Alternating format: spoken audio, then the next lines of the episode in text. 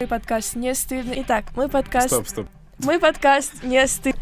Мы подкаст не стыдно. Меня зовут Макс. Меня зовут Диля. И меня зовут Женя.